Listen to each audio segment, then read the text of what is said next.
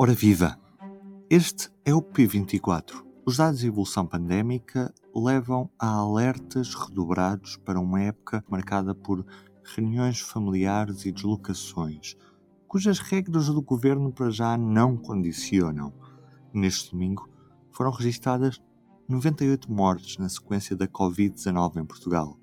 É um recorde absoluto. Hoje ouvimos o presidente da Associação Nacional de Médicos de Saúde Pública, Ricardo Mexia, o infecciologista António Silva Graça e a epidemiologista Elizabeth Ramos. É por ela que começamos. Nós temos que pensar sempre que o número de óbitos reflete com um atraso de cerca de quatro, uh, cinco semanas, mais ou menos, a onda que vemos nos novos casos, não é? Se, se, se recorda, mais ou menos desde o início de novembro, que nós estivemos várias semanas a bater os números mais elevados de, números, de novos casos. E basicamente o que estamos a ver agora, provavelmente, é a consequência uh, desses valores elevados nas semanas anteriores. Uh, tendo em conta que já começamos a ter um decréscimo dos novos casos. Eu espero que o número de óbitos também venha a decrescer uh, com, com um delay, não é? Com um atraso uh, sempre de mais ou menos 4, 5 ou 6 semanas, dependendo de quando for o tempo médio de internamento, uh, até que ocorram os, os óbitos, o pico dos óbitos que vem que é dos, dos indivíduos que, que vem acumulando desde que nós atingimos o, o pico ou as, as, semanas, as várias semanas que tivemos com números muito elevados de novos casos. O que podemos esperar é que. Estamos a ouvir António Silva Graça. Nesta semana que agora vai começar, este número de óbitos começa a reduzir. Provavelmente para meados da semana começa a reduzir. Porquê? Estamos naquela fase sabemos, eh, em isto tem um desfazamento de mais ou menos três semanas, desde o pico do máximo dos novos casos, é que o número de óbitos continua a aumentar. E é isso que eh, nós temos estado a ver, porque na semana que terminou, em média, ocorreram 83 óbitos por dia, na semana que terminou, na sexta-feira, que é aquela que serve, digamos, nas contas, eh, e hoje temos ainda mais, temos 98 óbitos. Portanto, é natural que eh, haja ainda, provavelmente, eh, meio da semana, durante esta semana, ainda possam existir valores do tipo dos que temos hoje.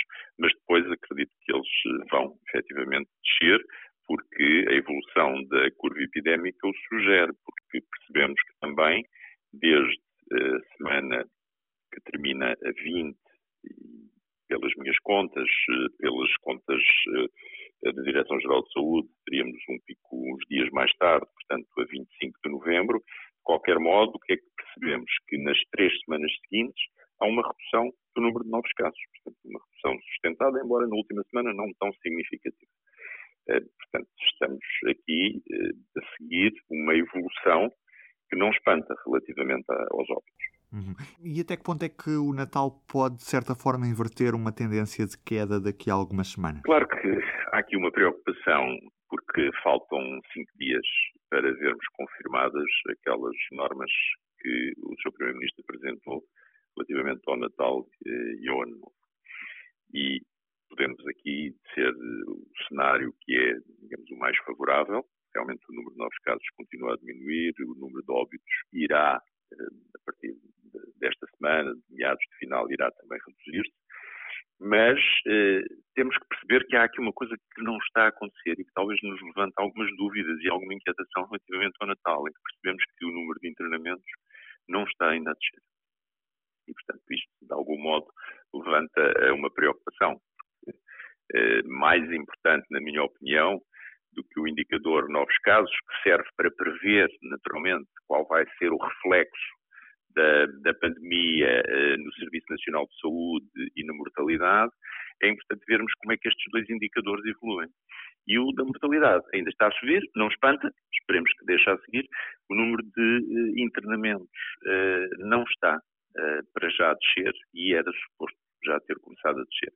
Isto significa que reina alguma incerteza sobre se vai ser possível aquelas medidas de alívio que foram anunciadas para o Natal, se elas naturalmente irão ser implementadas. Acho que o que se passar durante esta semana vai ser determinante para aquilo que nos for transmitido no dia 18, muito provavelmente.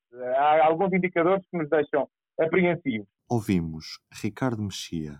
Por um lado, aquilo que foi a experiência dos Estados Unidos com o Dia da Ação de Graças e, e o que aconteceu após esse dia, com o aumento do número de casos. Por outro, aquilo que é a experiência de um vírus respiratório que já conhecemos bastante bem, que é o da gripe, e que tipicamente tem a sua, o seu pico de incidência no fim, do, do, nas últimas semanas do ano ou no início do, do ano subsequente. Um, e, portanto, estes fatores são fatores que nos deixam um pouco apreensivos. Sabemos também que as reuniões familiares na altura do Natal tendem a ter pessoas uh, mais vulneráveis, mais idosas, têm algum tipo de um, doença pré-existente uh, e, e, seguramente que também poderá ter um impacto importante. Portanto, estamos algo apreensivos em relação a esta matéria e, portanto, é fundamental que as pessoas, uh, apesar de já termos no horizonte aquilo que é uma potencial saída para a pandemia, que é a vacina, não vale a pena agora, nesta fase final, deitar uh, a perder o esforço que foi feito ao longo de todos estes meses. Portanto, ainda não podemos, com alguma segurança, se o Governo devia repensar ou não as medidas para o Natal. Sim, todas essas medidas são medidas difíceis porque não há uma, uma resposta certa e errada, como, como tem acontecido em todos os países. Isto tem sido um balanço entre abrir um bocadinho, fechar, abrir e, e fechar. Uh, e o balanço é muito difícil. Repare, por um lado, uh, é verdade que os encontros familiares provavelmente vão aumentar algum risco.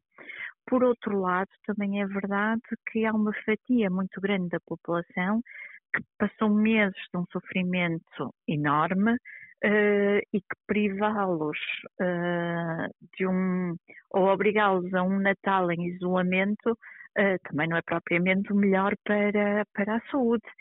Um, por isso é que acredito que o, que o governo tenha decidido que neste balanço, contando com o trabalho das famílias para minimizar esse risco, mas permitindo também que as pessoas não continuem num sofrimento de isolamento, como algumas, algumas pessoas têm mantido durante muitos meses. Por isso não é um balanço fácil.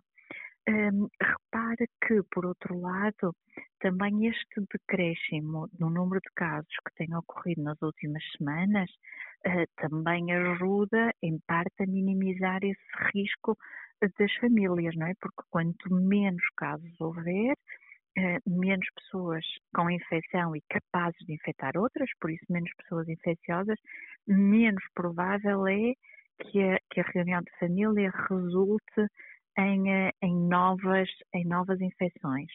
Uh, mas, de qualquer modo, é um risco muito grande e que as pessoas têm, de facto, que fazer tudo para o minimizar. E esse trabalho começa umas semanas antes. Eu penso que deve ser muito clara a informação que é veiculada, ou seja, uh, deve haver uh, regras, mas deve haver também recomendações para que as pessoas possam adotar comportamentos mais seguros, mais saudáveis, que visem proteger os mais vulneráveis. E, portanto, eu penso que isso é fundamental. Supostamente vamos ter essa revisão no dia 18, pelo menos foi isso que, que entendi, e é fundamental que haja uma comunicação clara, assertiva e que as pessoas percebam o que está em causa.